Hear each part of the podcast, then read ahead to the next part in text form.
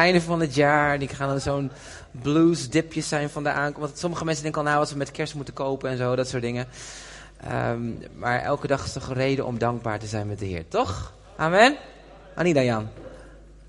Amen. Ik uh, ben een weekje weer terug uit Zuid-Afrika. Het was een ontzettende geweldige tijd.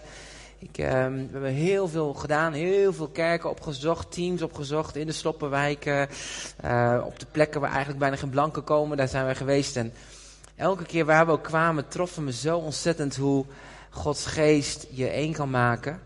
En uh, dat je allemaal samen dezelfde God dient. Maar ook, um, als ik denk, een van de dingen waar ik echt van overtuigd ben, als we in de hemel zijn, dan hebben we Afrikaanse worshipleiders. Want die kunnen echt tien keer zoveel aanbidden, jongen, niet normaal. Dat gaat aan één stuk door. We hadden een omaatje van, eh, denk ik, ergens in de zeventig. Knalgele jurk, knalgele hoed. En die leidde aanbidding. En elke keer zong ze in het Engels, get ready. En dan ging ze staan zo. As on your marks. En dan ging ze door haar beentjes, 70 jaar. Set, let's dance for Jesus. En dan ging ze door. Nou, echt lachen joh, echt geweldig als je het zag. Dus ik zou zeggen, jongens, volgende keer kom je lekker mee met mij naar Zuid-Afrika. En dan uh, gaan we misschien nog wat tripjes maken naar Mozambique. Want er is zoveel te zien van Gods Koninkrijk. En er is zoveel van te leren. En, um, en weet je wat nou zo mooi is? Dat als je dan in verschillende landen komt en je opent het woord, dat het woord van God eigenlijk helemaal niet cultureel bepaald is. Maar het woord van God gaat over alle culturen, culturen heen. En iedereen kan daar wat uithalen en je kan groeien. Amen. Uh, we gaan het vandaag hebben uh, over Romeinen 12. Een heel bekend stukje, maar als je hem even op wil slaan, pak je Bijbel erbij en dan gaan we even wat versen lezen. Romeinen hoofdstuk 12. Ik heb een beetje een, uh, een kriebelhoesje. Ik heb met een hindoe vrouwtje gebeden, die had bronchitis. En ik denk dat ik iets opgepikt heb. Maar goed, dat hebben we ook gelijk bestraft en eruit gestuurd. Maar het kriebelt nog een beetje. Romeinen hoofdstuk 12, en dan beginnen we vanaf vers 1. En um, gaan we lezen. Ik roep u dan ertoe op, broeders en zusters, staat in een andere vertaling, broeders en zusters. Door de ontfermingen van God, om je lichaam aan God te wijden als levend offer, heilig voor God, welbehagelijk, want dat is je redelijke godsdienst, vers 2. En wordt niet aan deze wereld gelijkvormig, maar wordt innerlijk veranderd door de vernieuwing van je gezindheid, om te kunnen onderscheiden wat de goede, welbehagelijke en volmaakte wil van God is. Want door de genade die God mij gegeven is, zeg ik en ieder onder u niet hoger te denken dan hij moet denken, maar laat hij denken in bescheidenheid naar de mate van geloof, zoals God die aan een ieder heeft toebedeeld. Want zoals wij in één lichaam vele leden hebben en de leden niet allemaal dezelfde functie hebben, zo zijn wij, hoewel wij velen zijn, één lichaam in Christus zijn, maar ieder afzonderlijk um, leden van elkaar. En nu hebben wij genadige gaven uh, onderscheiden naar de genade die God ons gegeven heeft. Um, het zij profetie naar de mate van het geloof. Het zij dienstbetoon in het dienen. Het zij wie onderwijst in het onderwijzen. Het zij wie bemoedigt in het bemoedigen. Wie uitdeelt in oprechtheid. Wie leiding geeft met inzet. Wie zich over anderen ontfermt met blijmoedigheid. Vers 9. Laat de liefde ongeveinsd zijn. Heb een afkeer van het kwade. Houd vast aan het goede. Heb elkaar hartelijk lief, broeders en zusters, met de broederlijke liefde. En ga elkaar voor in eerbetoon. Wees niet traag wat uw inzet betreft, maar wees vurig van geest. Dien de Heer. Verblijd in de hoop, wees geduldig in de verdrukking, volhard in het gebed. Wees deelgenoot in de noden van de heiligen en leg je dan toe op gastvrijheid. Zegen wie u vervolgen, zegen hen en vervloek hen niet. Verblijd u met hen die blij zijn en huil met hen die huilen. Wees eengezind onder elkaar, streef niet naar de hoge dingen, maar houd u bij het nederige. Wees niet wijs in eigen oog en vergeld niemand kwaad met kwaad, maar wees bedacht op wat, God, wat goed is voor alle mensen. Leef zo mogelijk, voor zover het van u afhangt, in vrede met alle mensen. Wreek jezelf niet, geliefde, maar laat ruimte voor de toorn, want er staat geschreven, mij komt de wraak toe, ik zal alles vergelden, zegt de Heer. Als dan die vijand honger heeft, geef hem dan te eten. Als hij dorst heeft, geef hem dan te drinken. Want door dat te doen, zult u vurige kolen op het hoofd hopen. Word niet overwonnen door het kwade, maar overwin het kwade door het goede. En iedereen zegt, amen. Zo, dat is een behoorlijke hoofdstuk, hè? Met allerlei uh, uitspraken en geboden. En uh, de context van het stukje is dat Romeinen hoofdstuk 1 tot en met hoofdstuk 12 Paulus eigenlijk begint met het uitschrijven van de theologie van ons geloof. De basis van ons geloof. En voor sommigen als je dat leest kan de hoofdstuk 1 tot en met 12 nogal een beetje zware kost zijn. Uh, het is nog een beetje heftig als je het leest. Vooral Romeinen hoofdstuk 7 en hoofdstuk 8. Dan heb je een paar van die mooie juweeltjes in zitten dat niks je kan scheiden van de liefde van God. Het zijn ontzettende mooie hoofdstukken. Um, en Paulus start dit hoofdstuk met iets heel bijzonders. Hij zegt, de kern van ons geloof is dat God is vol liefde en hij is goed. En in het licht van zijn goedheid en liefde, geef jezelf dan als een levend en heilig offer. Um, om zo te kunnen leven op Gods manier. Leven als nieuwe mensen. Leven vol in de glorie van God. Met andere woorden, we gaan van theologie naar wat ik zou zeggen wandelogie. Van geloof naar gedrag. En het hoofdstuk gaat het ook om hoe jij en ik dus leven. Uh, hoe wij zeg maar dat geloof behoren uit te leven. En in dit hoofdstuk alleen bevat meer opdrachten dan in het hele Nieuwe Testament. En als we al die opdrachten uit zouden pakken en daar een prekenserie over zouden beginnen, zouden we minimaal een jaar bezig zijn. En dan hebben we het nog niet helemaal gepakt. Want het is behoorlijk wat als hij staat van, um, um, als je vijand honger heeft, geef hem dan te eten. je zou zeggen, nou, doe een beetje rattengif erbij in of zo, weet je. Hè? Als iemand je afsnijdt op de snelweg, op de A1, in plaats dat je die persoon dan zegen met één vinger staat hij bij zegen. Er zijn heel veel geboden. Um, en zo, dit hoofdstuk alleen bevat meer opdrachten aan ons dan het hele Nieuwe Testament. En daarom is het hoofdstuk bij uitstek een hoofdstuk van actie. Een uitstek een hoofdstuk over hoe gaan we om met God, hoe gaan we om met elkaar als gemeente, maar ook hoe gaan we om met onze omgeving. Met andere woorden, wat je gelooft, heeft impact op hoe je je gedraagt. En iedereen zegt? Amen. Ik geloof, dus ik gedraag me anders. Oh. Helemaal stil. Het interessante aan deze tekst is dat Paulus eigenlijk dit stukje, in Romeinen hoofdstuk eh, 12, plaatst in twee beelden over gemeente. En de eerste beeld wat hij noemt is broeders en zusters. En Jezus heeft ook gezegd, weet je, ik heb je uh, tot mij genomen en ik heb je gebracht in het koninkrijk van mijn vader. Je hoort nu bij mijn huisgezin, je hoort bij mijn familie. Het eerste beeld van de gemeente is de gemeente als een familie. En het tweede wat Paulus daar schrijft is de gemeente als een lichaam. En laten we daar even wat over nadenken. In het beeld van het lichaam dan leggen we heel vaak in onze uitleg, in de preken, vaak de nadruk op wat jouw talenten zijn en wat je kan en wat je goed kan. Toch? van, uh, je hebt een uh, taak van God gekregen, unieke talent gekregen, zet dat in voor God, want dat God wil dat gebruiken voor jou. Maar eigenlijk staat het er helemaal niet. Paulus eigenlijk omschrijft hier een lichaam dat niet kan functioneren als je niet verbonden bent met elkaar. Heb je ooit wel eens een afgehakte hand gezien? Nee. Heb je hem ooit eens zien leven? Een afgehakte hand op een tafel die dan begint te bewegen en lopen. Als je dat ziet, moet je gelijk gaan bidden. dat is niet gezond. Heb je ooit eens een afgehakte oor gezien wat dan hoort? Niet toch? Een oog wat kan zien? Nee, zo is het eigenlijk wat Paulus bedoelt. Paulus zegt hier eigenlijk over in het lichaam van God betekent dat je met elkaar verbonden bent. En om te kunnen functioneren moet je verbonden zijn, want daar zit leven in. En heel veel mensen vandaag de dag denken, ja, weet je wat, ik, I do it my way. Ik ga mijn eigen leven leiden en ik hoef me niet zo snel te verbinden. Maar eigenlijk zegt Paulus, nee, want als je, als je verbonden bent, daar zit leven in. En dat leven, dan kom je tot je volledige potentieel. Het lichaam gaat het erom dat je groeit in datgene wat God jou gegeven heeft, tot zegen voor alles. Nou, het woordje lichaam komt ook terug in 1 Colossense. En in Colossense wordt het Griekse woord soma gebruikt. En het Griekse woord soma betekent het lichaam dat overal, zeg maar, alle aspecten van het leven raakt. Met andere woorden, wij zijn het lichaam en overal waar wij komen, raken wij uh, de omgeving aan met Christus. Wij verzadigen de omgeving, de atmosfeer met de liefde van God. Als een lichaam een ruimte vervult, zo God door jullie heen, door ons heen, deze aarde vervullen met zijn heerlijkheid. Dat is een vet iets. En dan bedoelt dus niet mee alleen maar binnen de kerk je functie. Nee, jouw functie als bankdirecteur, als uh, accountant, als um, moeder thuis, als tandartsassistent, verzin het. Alles wat jij doet, wie je bent, waar je geplaatst bent, is bedoeld dat God door jou heen, dat zijn lichaam zichtbaar wordt in de maatschappij. En dat de liefde van God, als het ware, die omgeving, die atmosfeer gaat vervullen. Amen. Soma.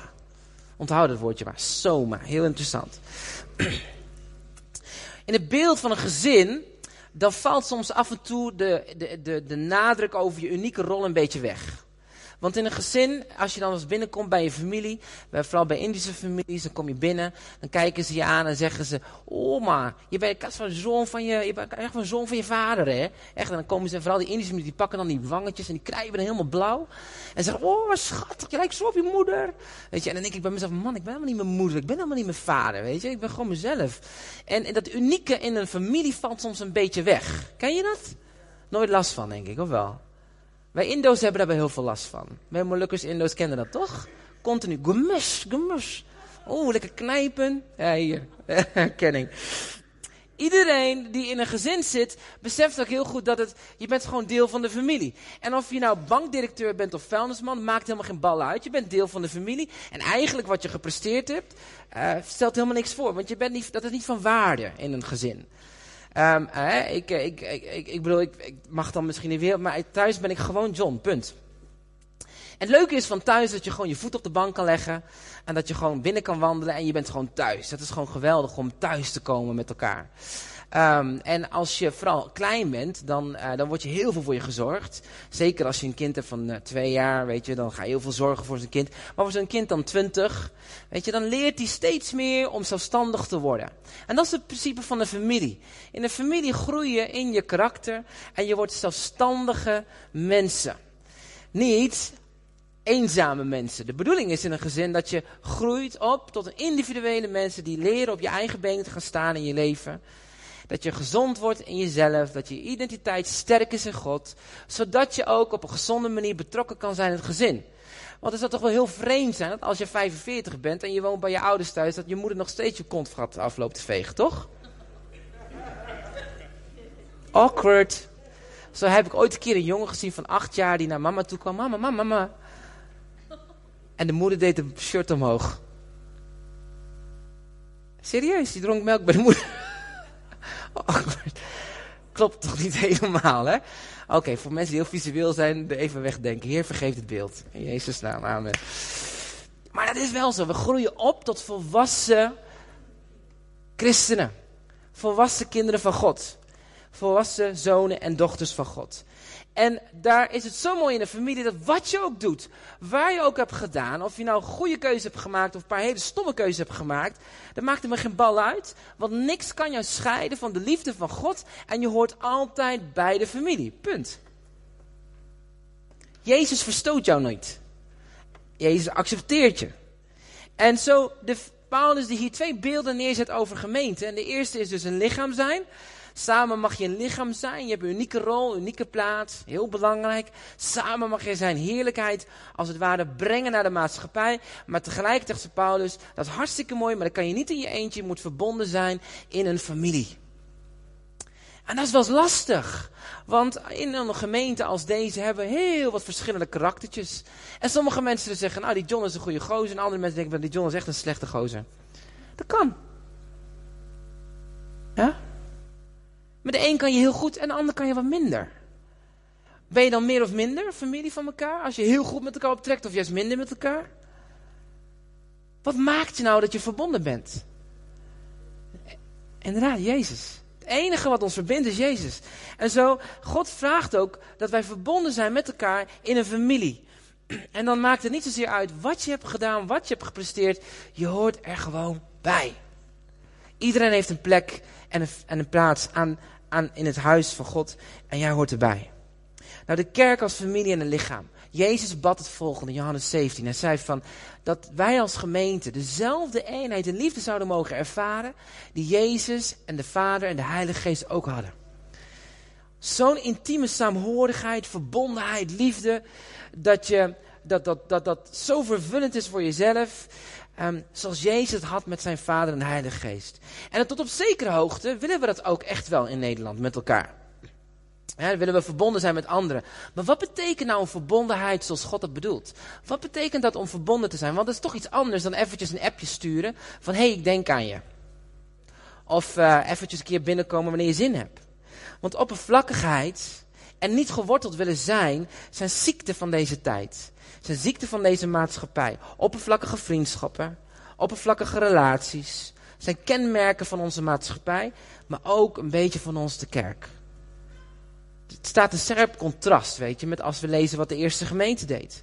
Want de eerste christenen hadden een heel ander besef van kerk. Zij gingen niet naar de kerk. Kijk, dat liedje wel. Altijd is kort. Ga door. Zondag gaat ze naar de. Met een boek voor. Ja. Het meest leugenachtige liedje wat er ooit bestaat. Zondag ga je naar de kerk. Weet je, de eerste christenen hadden het concept helemaal niet dat ze naar de kerk gingen. Nee, ze waren de kerk. Ze gingen niet naar de kerk, ze waren de kerk. Weet je, de eerste christenen hadden heel duidelijk besef wat het betekende om Jezus te volgen. Want als jij Jezus ging volgen, de kerkgeschiedenis vertelt verhalen, over en over verhalen, getuigenis op getuigenis van mensen die Jezus begonnen te volgen. En wat er dan gebeurde als je Jezus zou volgen, dan raakte je huis en haard, familie raakte je gewoon kwijt. En dan krijg je dat woord wat Jezus zegt, als je vader of moeder boven mij lief hebt, dan ben je mij niet waardig. Oeh, dat is wel een heftige tekst, maar dan snap je waar het vandaan komt. Want je moest, als je Jezus ging volgen, dan liet je je oude familie, vooral de Joodse families, lieten ze los. En familie was een ontzettend belangrijk iets in de Joodse cultuur. En als je Jezus zou volgen, dan betekent dat je een breuk maakte met je gemeenschap, met je familie waar je zat. Sterker nog, je gaf je hele levensvoorziening voor de rest van je leven op. En daarom ken je dat verhaal van Rut en Naomi. Toen Naomi op een gegeven moment geen zonen meer had, en die waren overleden, Rut ook. En zij zegt, ik ga terug. En zij tegen haar dochters, blijf vooral zitten, want hier heb je in Israël heb je geen leven als je eens alleenstaand bent. Want wie gaat er voor je zorgen? Want familie was zo belangrijk, want ze zorgden voor elkaar. Ze zorgden ervoor dat je oude dag werd voorzien. Daarom zei Jezus aan het kruis, zie vrouwen, dit is uw zoon, zoon, dit is uw moeder. Met andere woorden, ik zorg voor je dat jouw moeder, dat jij, ik ga dood, maar dat jij voor jou gezorgd wordt. Zo diep ging dat. Dus die eerste christenen die Jezus gingen volgen, die, die, die verlieten hun huis, hun familie. En dan was je niks. Er was een verhaal van een meme-speler. Die jongeman, die verloor zijn, of tenminste, die kwam tot geloof. En de, de christelijke gemeenschap toen de tijd geloofde meme en toneel absoluut niet God was. Sterker nog, als je dat ging doen was heel wereld. Want in die tijd was meme doorspekt met occulte vieringen. En allerlei dingen die echt gewoon niet koosje waren. Dus deze gast die komt tot geloof. Maar ja, die had ook helemaal geen huis, geen held, geen niks meer. Dus toen zeiden ze, weet je wat... Um, dacht hij bij zichzelf, ik ga gewoon een toneelschool beginnen. Maar ja, dat was nog wel een beetje controversieel in die tijd. Want ja, je, je gaat toch je identificeren aan een systeem wat zeg maar heel werelds was. Dus op een gegeven moment zei die, zei die christenen, weet je wat, we willen toch echt dat je echt stopt met, uh, met meme spelen en ook met je toneelschool. En deze jongeman die dacht, ja weet je, ik heb Jezus zo lief, ik doe dat gewoon. Dus hij stopt, maar ja, toen had hij niks. En toen kwam de gemeente om de hoek. En die zei, weet je wat? Wij zijn familie. En uh, wij gaan voor je zorgen, maar we weten niet zo goed hoe. Dus we geven een brief naar een andere uh, gemeente verderop. En toen zei die andere gemeente, als onze broeder kiest om Jezus te volgen, dan zijn wij bereid om voor zijn levensonderhoud te voorzien als jullie het niet kunnen doen. Dat is gemeente zijn. In die tijd was het zo dat als je een gemeente was en je kwam tot geloof, dan had je een plek waarvoor je gezorgd werd.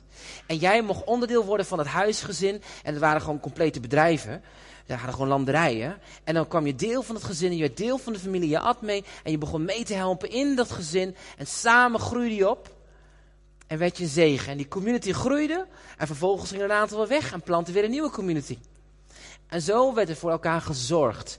En dat was een gemeente als een familie en een gemeente als een lichaam. De gemeente, de eerste christenen, gingen niet zomaar naar de kerk. Nee, ze waren de kerk. Ze waren het lichaam, alles in alles. Maar weet je, weinig van ons vandaag leven zoals de eerste gemeente leeft. Weet je, we rijden af en toe voor een vergadering. Dan zit ik weer, dan moet ik naar een vergadering hier in Zutphen. Ben je weer drie kwartier onderweg. Je probeert te connecten met je groep vrienden tussendoor. Je stuurt een WhatsAppje. Je checkt even de Facebook. En dan zie je weer kritiek van iemand anders. Je denkt bij jezelf, oh, daar wil ik niet echt mee te maken hebben. Maar in essentie leven we nog steeds ons leven helemaal apart. We leven ons leven op een individuele wijze. En we delen eigenlijk weinig tot niets ons leven met elkaar. Maar de Bijbel laat een heel ander beeld zien van wat de gemeente inhoudt. Galaten 6 vers 2 zegt, draagt elkaar je lasten. Nou, hoe wil je elkaars lasten gaan dragen als je niet eens weet wat die lasten zijn? Dat is onmogelijk. Uh, Efeze 4 vers 2 zegt, verdraagt elkaar in de liefde. Hoe wil je elkaar verdragen wanneer je niet dicht op elkaar bent? Dat je misschien wel best wel kan irriteren aan elkaar. Wist je dat? Sommigen is het heel simpel. Je komt gewoon binnen. Nou, je gaat lekker met elkaar om. En dan weet je al gauw, je weet je, bepaalde mensen moet je een beetje uit de buurt blijven. Dus, je, dus hè, aan het einde van de dienst, dan zegt ze van nou, hè, zoek elkaar op bij de koffie. En dan kijk je naar die persoon en oh, daar is die persoon. Nou, dan, weet je wat, ik ga even naar die andere kant toe. Dan pak je een kopje koffie. Ik ken dat hoor. En dan komt hij naar je toe. En denk je, oh, oké, wat ga ik nu zeggen? Want je weet al gelijk waar het over gaat, want het gaat altijd ellende, is altijd strijd. Dus uh, hoe gaat het met je? Verkeerde vraag, denk je dan dat ik nooit moet stellen. En dan zei hij, hoe gaat het met je? Ja, broeder, het gaat niet zo goed. Ik heb strijd. Oh, echt waar, je hebt strijd. Ondertussen denk je gelijk na wat voor bijbeltekst je kan gebruiken. Niet door kracht nog geweld, maar door mijn geest. Nou, die even vast. Die prop je er even in. Op een gegeven moment van, joh, ja, niet door kracht nog nog geweld. En dan ga je verder, blijf je pletten en denk je, oh ja, een beetje prosperity helpt ook altijd. God wil je een hopelijke toekomst geven. Dus die knal je er ook nog even in. En dan zeggen, nou, weet je wat, ik ga voor je bidden. God zegen, bye, bless you, en je gaat weer. Ik zeg, het is heel chargerend, hè. Maar dat is geen gemeente. Erg is dat toch? Ik kende een voorganger, die rende elke dienst na zijn preek, rende door de achterdeur naar huis. Die had geen behoefte om met mensen te praten. Had geen zin in kritiek op zijn preek. Dus die dacht, weet je wat, ik nok hem af. Dus die ging weg. Roep, via de artiesteningang, zeggen we altijd maar. Bizar. Is dat gemeente zijn? Nee, dat is geen gemeente zijn.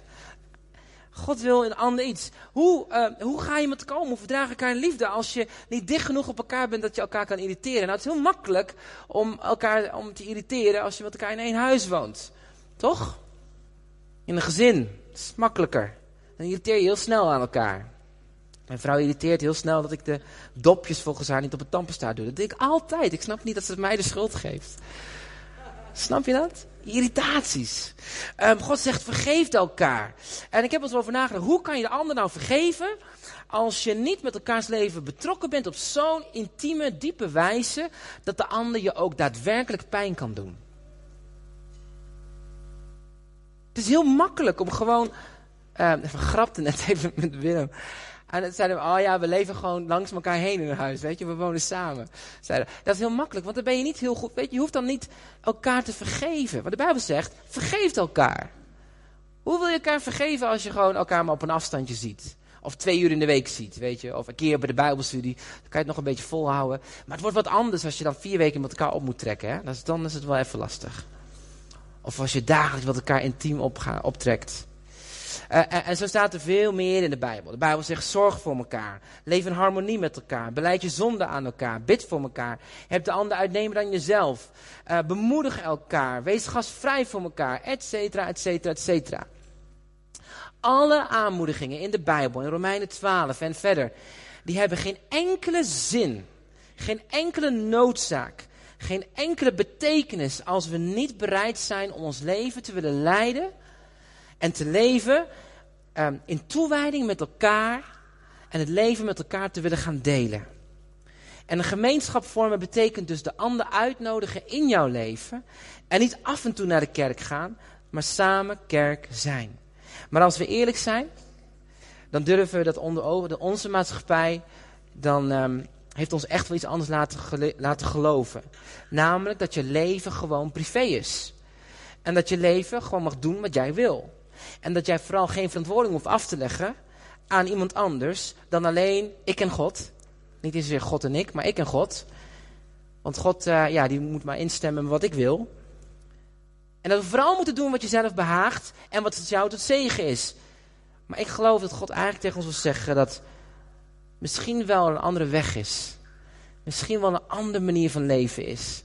Wat de Heer aan het wakker en schudden is. En niet alleen maar hier in Zutphen, maar echt wereldwijd.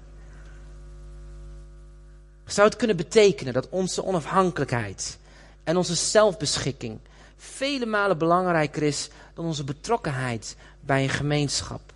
Zeker wanneer die gemeenschap misschien niet altijd iets oplevert waar jij eigenlijk behoefte aan hebt. Het blijkt dus dat heel veel mensen naar de kerk gaan vanwege een behoefte. En dan komen ze naar de kerk en hopen ze dat die behoefte bij hun gestild wordt en dat de kerk daar antwoord op geeft. Maar weet je, dat is geen kerk. Ik heb de vorige keer weer gezegd, dat is een hotel. Dan kom je binnen in een hotel, dan ga je lekker zitten. Ja, hotels zijn natuurlijk de beste plek waar je kan zijn natuurlijk, hè. Je hebt een tv'tje, een grote tv dan thuis natuurlijk, lekker voor je bed, heerlijk. Je kan op het bed gaan springen, niemand die het interessant Want je bent in een hotel, alles is voor jou klaargemaakt. Je kan doen wat je wil. Je kan naar het buffet lopen, je kan zalm eten, je kan patat eten, je kan van alles eten wat je wil. Dat is een hotel. Maar een gemeente is geen hotel. Een gemeente is niet een soort bioscoop waar je binnenkomt en het duurt iemand een leuk kunstje. Je denkt, oh wat mooi, wat een mooie muziek, fijn, ik ben aangeraakt. Oh, ik voelde Jezus zo dichtbij en je rent weer naar huis. That's not church. Gemeente is de stap zetten om verbonden te zijn en te leven met elkaar. Ook wanneer de pijn doet, ook wanneer de ander je verdriet doet. Ook wanneer je teleurgesteld wordt.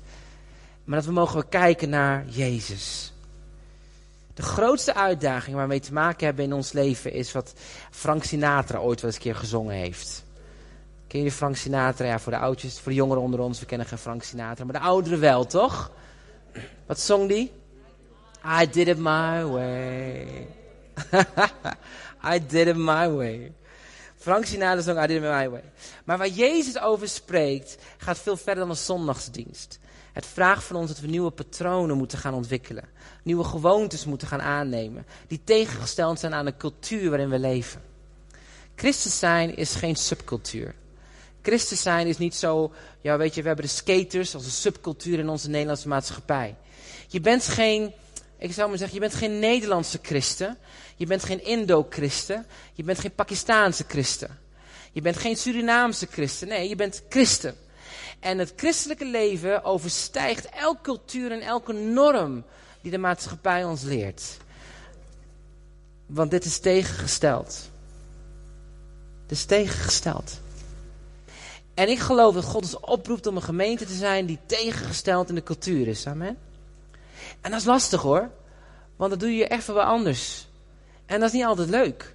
Maar ik geloof dat als je begrijpt wat dat betekent om tegengestelde cultuur te leven, dat je gaat ontdekken hoe rijk het is om bij Jezus te zijn. Misschien moeten we wel onze rechten opgeven. Misschien moeten we datgene wat privé voor ons is, of onze persoonlijke vrijheid durven op te geven. Voor het leven wat Jezus van ons vraagt. En dat brengt ons terug bij Romeinen 12. Dat zegt, wees niet gelijkvormig. Wees niet gelijk aan deze wereld. Maar word vernieuwd in je denken. Ga anders denken. Zodat je weet wat de wil is van de Heer is. En de grote hamvraag is, waarom zou ik dat doen? Waarom zou ik dat doen? Waarom zou ik mezelf zo leven met de ander? Toch ideaal, weet je, God is een soort hulpbron. Als ik hem nodig heb, dan ga ik naar hem toe. Ik heb een leuke vriendin ontmoet en ik wil weten of ik met haar moet trouwen. Dus ga ik nu in één keer bidden en vasten, want ik wil Gods stem verstaan. Ik betaal tiende. Want ja, ik heb nu een bedrijf, dus ik wil weten dat ik niet failliet ga. Plotseling is iemand ziek in mijn familie. En in één keer, oh wacht even, ik ga weer trouw naar de kerk, want ik ga door een moeilijke periode heen. Maar dat is God gebruiken als een hulpbron. En God is geen hulpbron. Als God iets kan, is, kan zijn in ons leven, is hij het fundament. Is waaruit je zegt, Jezus, niet mijn wil, maar uw wil. Heer, ik heb mijn verlangens, maar die leg ik neer bij u. Want ik wil uw wil kiezen, Heer. Uw wil is mijn grootste verlangen. We zongen net, kneed mij, leid mij, vorm mij. Ik leg mijn leven neer. Weet je wel wat we zingen? In Zuid-Afrika kwam ik een voorganger tegen. En zijn gemeente, die ken ik 13 jaar lang al. En ik kom daar elk jaar, of nou ja, niet elk nu destijds bijna elk jaar. Twee, drie keer per jaar. En um, hij had een gemeente van meer dan 600 man. Grote gemeente in Durban. En uh, op een gegeven moment, uh, ze begonnen uit te reiken naar een sloppenwijk die ze gevonden hadden. Hun busjes waren gestolen met het geluidssysteem. En ze vonden de busjes terug in een stoppenwijk. Niemand wist dat die stoppenwijk er was. Dus dachten, heer, we moeten iets mee doen. Dus die gasten begonnen daar um, naar binnen te gaan. En zagen al die kinderen in blote voeten, vieze kleding. Al, weet je, alleen maar ondergoed, helemaal vies. En, en toen dachten we, hier moeten we iets mee doen. Dus op een gegeven moment zijn ze begonnen om daar uh, in die wijk één keer per dag een maaltijd te doen. En dat trok zoveel kids aan dat ze op een gegeven moment gauw groeiden naar duizend maaltijd per dag. En uh, dat doen ze nu vijf dagen in de week. En die gemeente begon te groeien. Maar um, deze gemeente begon ook steeds meer uit te reiken. Maar die gemeente namen die kinderen mee en die families mee naar de zondagdienst. Maar die kinderen stonken nogal. En heel veel van die gemeenteleden vonden het verschrikkelijk. Die vonden het erg. En er begonnen mensen begonnen te klagen. Waarom geven we zoveel geld aan het voedselprogramma al die kinderen? Ze moeten toch gewoon veranderen, bla bla bla. Weet je, we kunnen beter geld spenderen aan iets anders, aan een nieuw geluidssysteem, nieuwe band. Heel belangrijk. En, uh, en die voorganger zei, nee, we moeten gewoon bezig. Dit is wat God op ons hart legt, laten we gewoon gaan doen. En in het begin begon steeds meer te klagen. Op een gegeven moment begonnen mensen weg te blijven van de gemeente. Mensen gingen weg. En de reden waarom mensen weg was, werd gezegd, de kinderen stinken zo. En ik wil me niet associëren met, blank, met uh, black kids, met zwarte kinderen. Het waren Indians, by the way. Die gemeente van 600 man slonk naar een clubje van 40. 40. En ik vroeg aan hem, ik zei van hoe in vredesnaam ben je doorgegaan? Hij zei, weet je, deze club 40 mensen begrepen op een gegeven moment wat het was, wat het betekende om je leven echt met elkaar te delen. Want God gaf ons een opdracht. En dat was namelijk om deze, deze mensen te bereiken. De gemeente is weer gegroeid. Maar hij zei tegen mij, ik had al het geld wat we de afgelopen jaren hebben geïnvesteerd in deze stoppenwijk, de doktoren, de, de kleding die we gestuurd hebben, de, de, de, de coaches voor baanvoorziening, alle dingen meer. Al het geld, als ik dat had geparkeerd voor een gebouw, dan had ik drie gebouwen kunnen kopen en had onze gemeente misschien wel over de duizend kunnen zijn. En dan hadden we een succesvolle gemeente. Hij zei, maar ik ben zo dankbaar, zo blij dat ik dat niet heb gedaan. En dat ik vast heb gehouden wat God me toe heeft vertrouwd. En dat is namelijk deze wijk. Gisteren hebben ze een kinderfestival gedaan. Met over 1500 kinderen. Een hele dag verwend. En bedrijven sponsoren massa geld om die kinderen te helpen.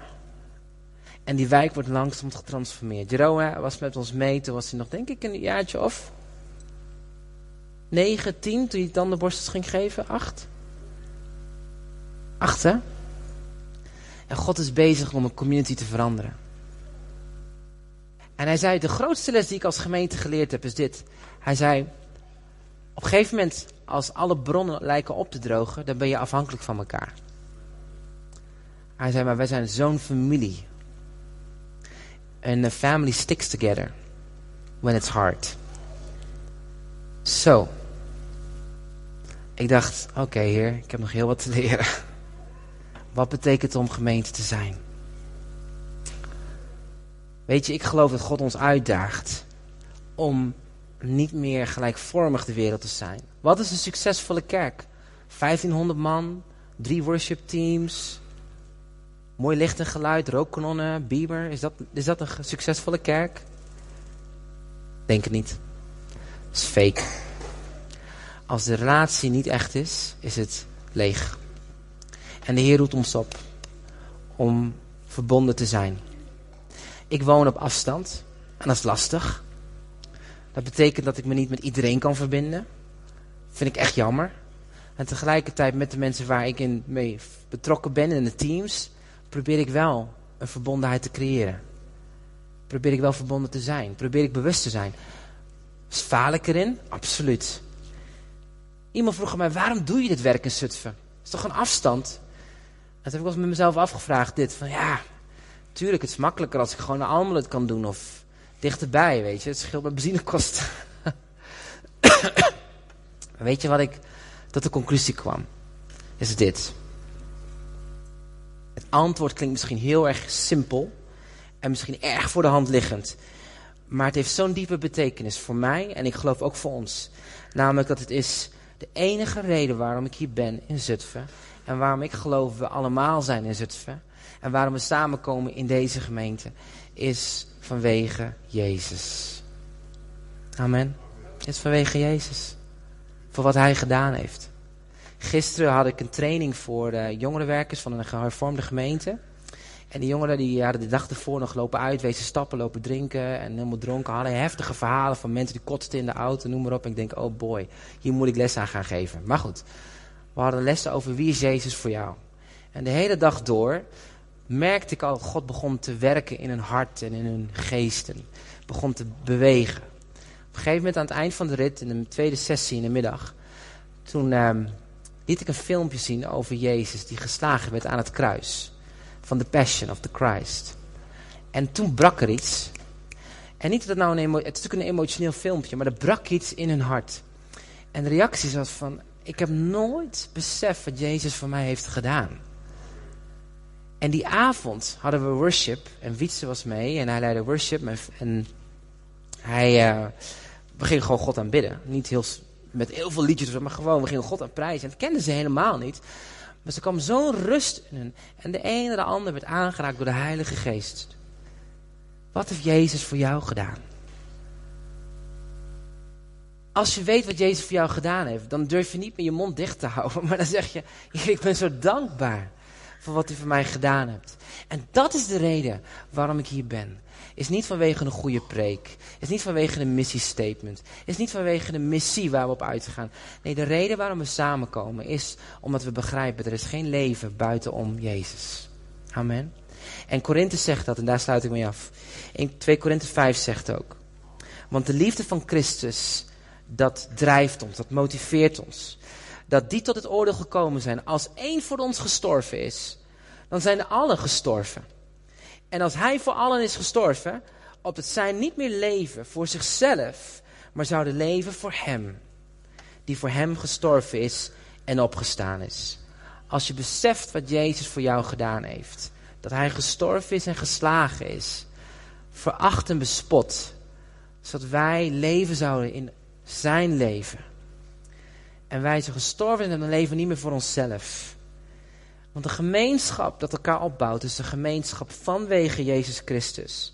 Door Jezus Christus en voor Jezus Christus. En datgene wat ons elkaar verbindt gaat veel verder dan warme gevoelens. Gaat veel verder dan een taak. Gaat veel verder dan de koffie. Gaat veel verder dan het knuffeltje wat je elkaar kan krijgen op zondag. Of de nasi kuning bij Shana op zaterdag. Het gaat veel verder dan dat. Begin bij Jezus ultieme offer van Hem bindt ons samen. Amen. Amen. We onze ogen sluiten. Vader, dank u wel, Heer, voor uw liefde en uw trouw, dat u ons samenbindt. Heer, en uh, ja, er zijn natuurlijk heel veel ideeën hier over kerk en over over leiderschap en visie en wat christendom moet zijn, of iets religieus is of niet religieus is en bla bla bla. Heer, maar ik wil bidden, wilt u al die dingen weghalen uit ons hart? Al die gedachten weghalen, wilt u ons terugbrengen naar de essentie? En dat is het kruis.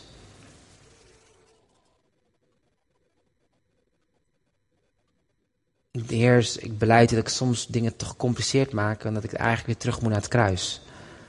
De simpliciteit, Heer, dat u voor mij stierf, dat u bent opgestaan, dat ik niet meer leef, maar dat ik gestorven ben in u en dat mijn leven is om u glorie te brengen en vreugde te brengen. En oprecht te wandelen met elkaar in liefde. Dank u wel, Heer, voor uw liefde, Vader, dat u zo oneindig de wereld had dat u uw zoon gaf. En dat u van ons hield. Zelfs toen we nog zondaren waren, hield u al van ons. Ik snap niet hoe dat kan. En zelfs wanneer we zo vaak op onze, onze mond gaan en, en verkeerde keuzes maken, houdt u nog steeds van ons. Heilige Geest, bind ons samen in uw naam. Breng ons verder, Heer, in uw hart. als het zou betekenen, Heer, dat echte gemeenschap misschien met een prijskaartje komt, dan wil ik dat ook zeggen, Heer, hier ben ik. En ik dank u wel, Heer, dat u ons als gemeente meeneemt om te groeien. naar een gezonde familiecultuur, maar ook een gezond lichaam zijn.